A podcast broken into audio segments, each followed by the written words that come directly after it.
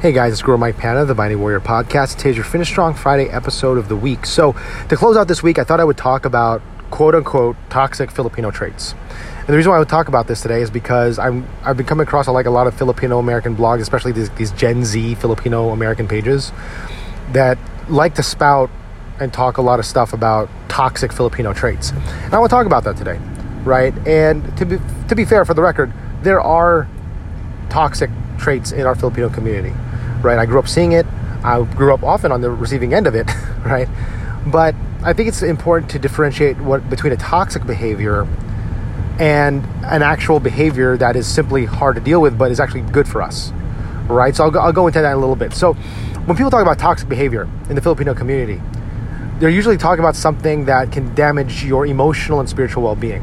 And again, there are toxic Filipino traits. There are traits in our culture that through years of colonization, and despite what the Gen Zers and the liberals might think, it's not just from the West. A lot of this comes from multiple empires throughout history the Persian Empire, you know, the Chinese traders, you know, you name it, all these different cultures that have encountered us. There have been traits, both good and bad, that we've adopted from different cultures. And a lot of us don't often understand the origins of a lot of this behavior. And so many of us simply just default to, oh, it's all toxic, right? Our Filipino traits are just toxic, but they don't understand why. So what I want to talk about today is, you know, why certain behaviors are toxic and basically how to differentiate between which ones are toxic and which ones really aren't toxic, right? So I'll, I'll, I'll talk about, let's talk about a few toxic Filipino traits that are actually toxic, right? One is racism. Okay, the Filipino, especially the older Filipino generation, um, if you're a Filipino American like me, you probably heard a lot of derogatory comments toward people of color growing up. Um, even though Filipinos are people of color, there's a sense of colorism and color color prejudice among Filipinos, specifically the older generation of Filipinos, uh, both in the motherland and here in America, right? So um, there's a lot of derogatory remarks towards the Indian community, right? The South Asian community, uh, the black community, just because of this, mostly because of the color of their skin. And uh, obviously, this is not good, and this is toxic and has to go. Uh, another aspect of toxic mas- uh, to- not, not toxic masculinity, but I guess you could call it toxic masculinity in a sense, even though that's not really a thing. But we'll get to that later. Is this sense of infidelity that so many Filipino men fall into. It's almost a running joke. It's not really even funny, but there's a running joke in the Filipino community that, you know, Filipino men often have multiple wives or they have multiple families. And this is actually true in many cases. I'm very fortunate that my father has been loyal to my mother her, their entire marriage and they've had a great marriage. Uh, despite its and, ups and downs, I was able to have a good role, role model in that. But I know there's a lot of Filipino men from the older generation and even now who have had extramarital affairs right, and multiple families. And this is also toxic behavior. This is not good, right? These are two examples of actual toxic behavior. Uh, it's not just behavior that hurts your feelings, but it's behavior that legitimately damages the community. It damages generations. It damages the way you perceive your community and yourself, right? This is true toxicity. However, there's a lot of Filipino traits that are labeled as toxic that aren't really toxic at all right? And I'll give you a few, right? They come to mind. So the first thing is, I I believe people call it fat shaming now, right? So basically, I read this post from this guy, and he was like, "Well, every time I go to a Filipino party, my aunts are first to tell me that I gained weight, right? And I can't stand this toxic Filipino behavior."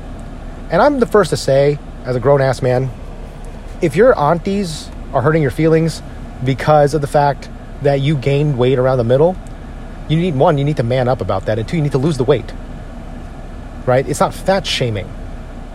All it is, it's simply showing you what you look like. And if you're a grown man and you've gained some weight, for I don't know about you, for me that's not acceptable. For me as a man, I'm not saying it should be unacceptable all across the board. I'm just saying for me as a man, if my aunties, if my titas, and my mother to this day, if they tell me I'm gained weight, I've gained weight, I want to do something about it. I'm to hit my diet harder. I'm going to work out harder. I want to be the best version of myself for my wife and my kids that's where I look at it, right? So if you have a tita talking to you saying that, oh, you gained weight, you, they, you probably did, right? so do something about it. Now, you can either internalize that and get all upset about it and view it as quote unquote toxic behavior, or you could do something about it in a positive way and grow, get yourself in the gym and lose the weight. Get in shape. You'll be better for it. Instead of internalizing it and getting all upset, do something positive toward it. Okay? So that's that would be the other thing a lot of people label quote unquote fat shaming as this um, this toxic behavior. In reality, it's not really toxic. It's only toxic if you see it that way, right? So do something about it. Don't whine about it. All right. The next thing I would say would be uh, this idea that Filipino parenting is wrong because it's based on such stoicism, meaning that, especially for the Filipino dads out there, right? Like my father, very stoic, man of few words, didn't show a lot of emotion or outward signs of affection growing up. A lot of people think this is, you know, toxic. Guys, this isn't toxic behavior. We need to remember that our fathers, especially, if you had a father like mine that was around and present in the family, but he was not very vocal and he wasn't very outwardly affectionate. The guy just went to work and just did what he was supposed to do and just put his head down and worked his ass off.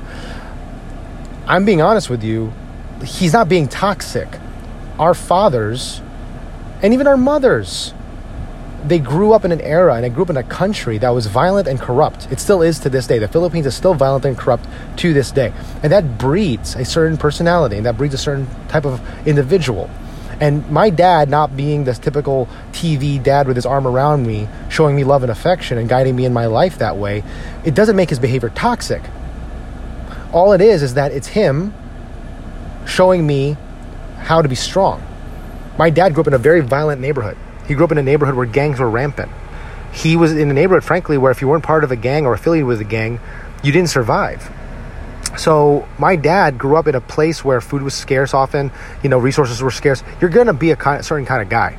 And I always wondered why my dad wasn't like the dads on TV where he always smiled and like showed up to all my things. And my dad was working. And when he was working, you know, he's working to make sure that I could eat, right? And have a roof over my head. So we can't label the stoicism that we see in Filipino men, especially the older generation, like my father's generation, as toxic just because it hurts our feelings, right? it was rough growing up. I'm not to lie. I didn't like it growing up, but now that I'm a father of two boys, I see what he was doing and I appreciate him for it. I love him for it. So we got to let that go. All right. So we got to be careful, guys. I, I don't want to go too long about this. I could probably go on for a long time about this. I might make a YouTube video or a, something like that regarding this topic, but we need to differentiate what truly is toxic and what is just something that hurts people's feelings. There are genuine toxic behaviors that we need to get rid of, specifically infidelity, among Filipino men and racism. I think that those are issues, right? This sense of misogyny that Filipino men seem to fall into, the alcoholism they seem to fall into, all these things, right? Extramarital affairs, these are bad. Racism, bad. We can all agree on that. However, we have to differentiate between an actual toxic behavior and a behavior that simply hurts your sensitive feelings. And often the ones that hurt your sensitive feelings, a lot of those things are not really toxic at all. Right? It's the truth often that you can't handle yourself or it's a person in your life that's providing for you and doesn't have time to be super compassionate in the outward way. They're just showing love in a different way. So let's make sure, and I'm speaking to the young Gen Z generation out there, let's try to not be quick to label all toxic Filipino behaviors as toxic. Because again, there's a difference between a legitimate toxic behavior and a behavior that hurts your sensitive feelings. All right, guys, so I hope this podcast inspires you. Take care. Have a great weekend. God bless. Be the hero in your life.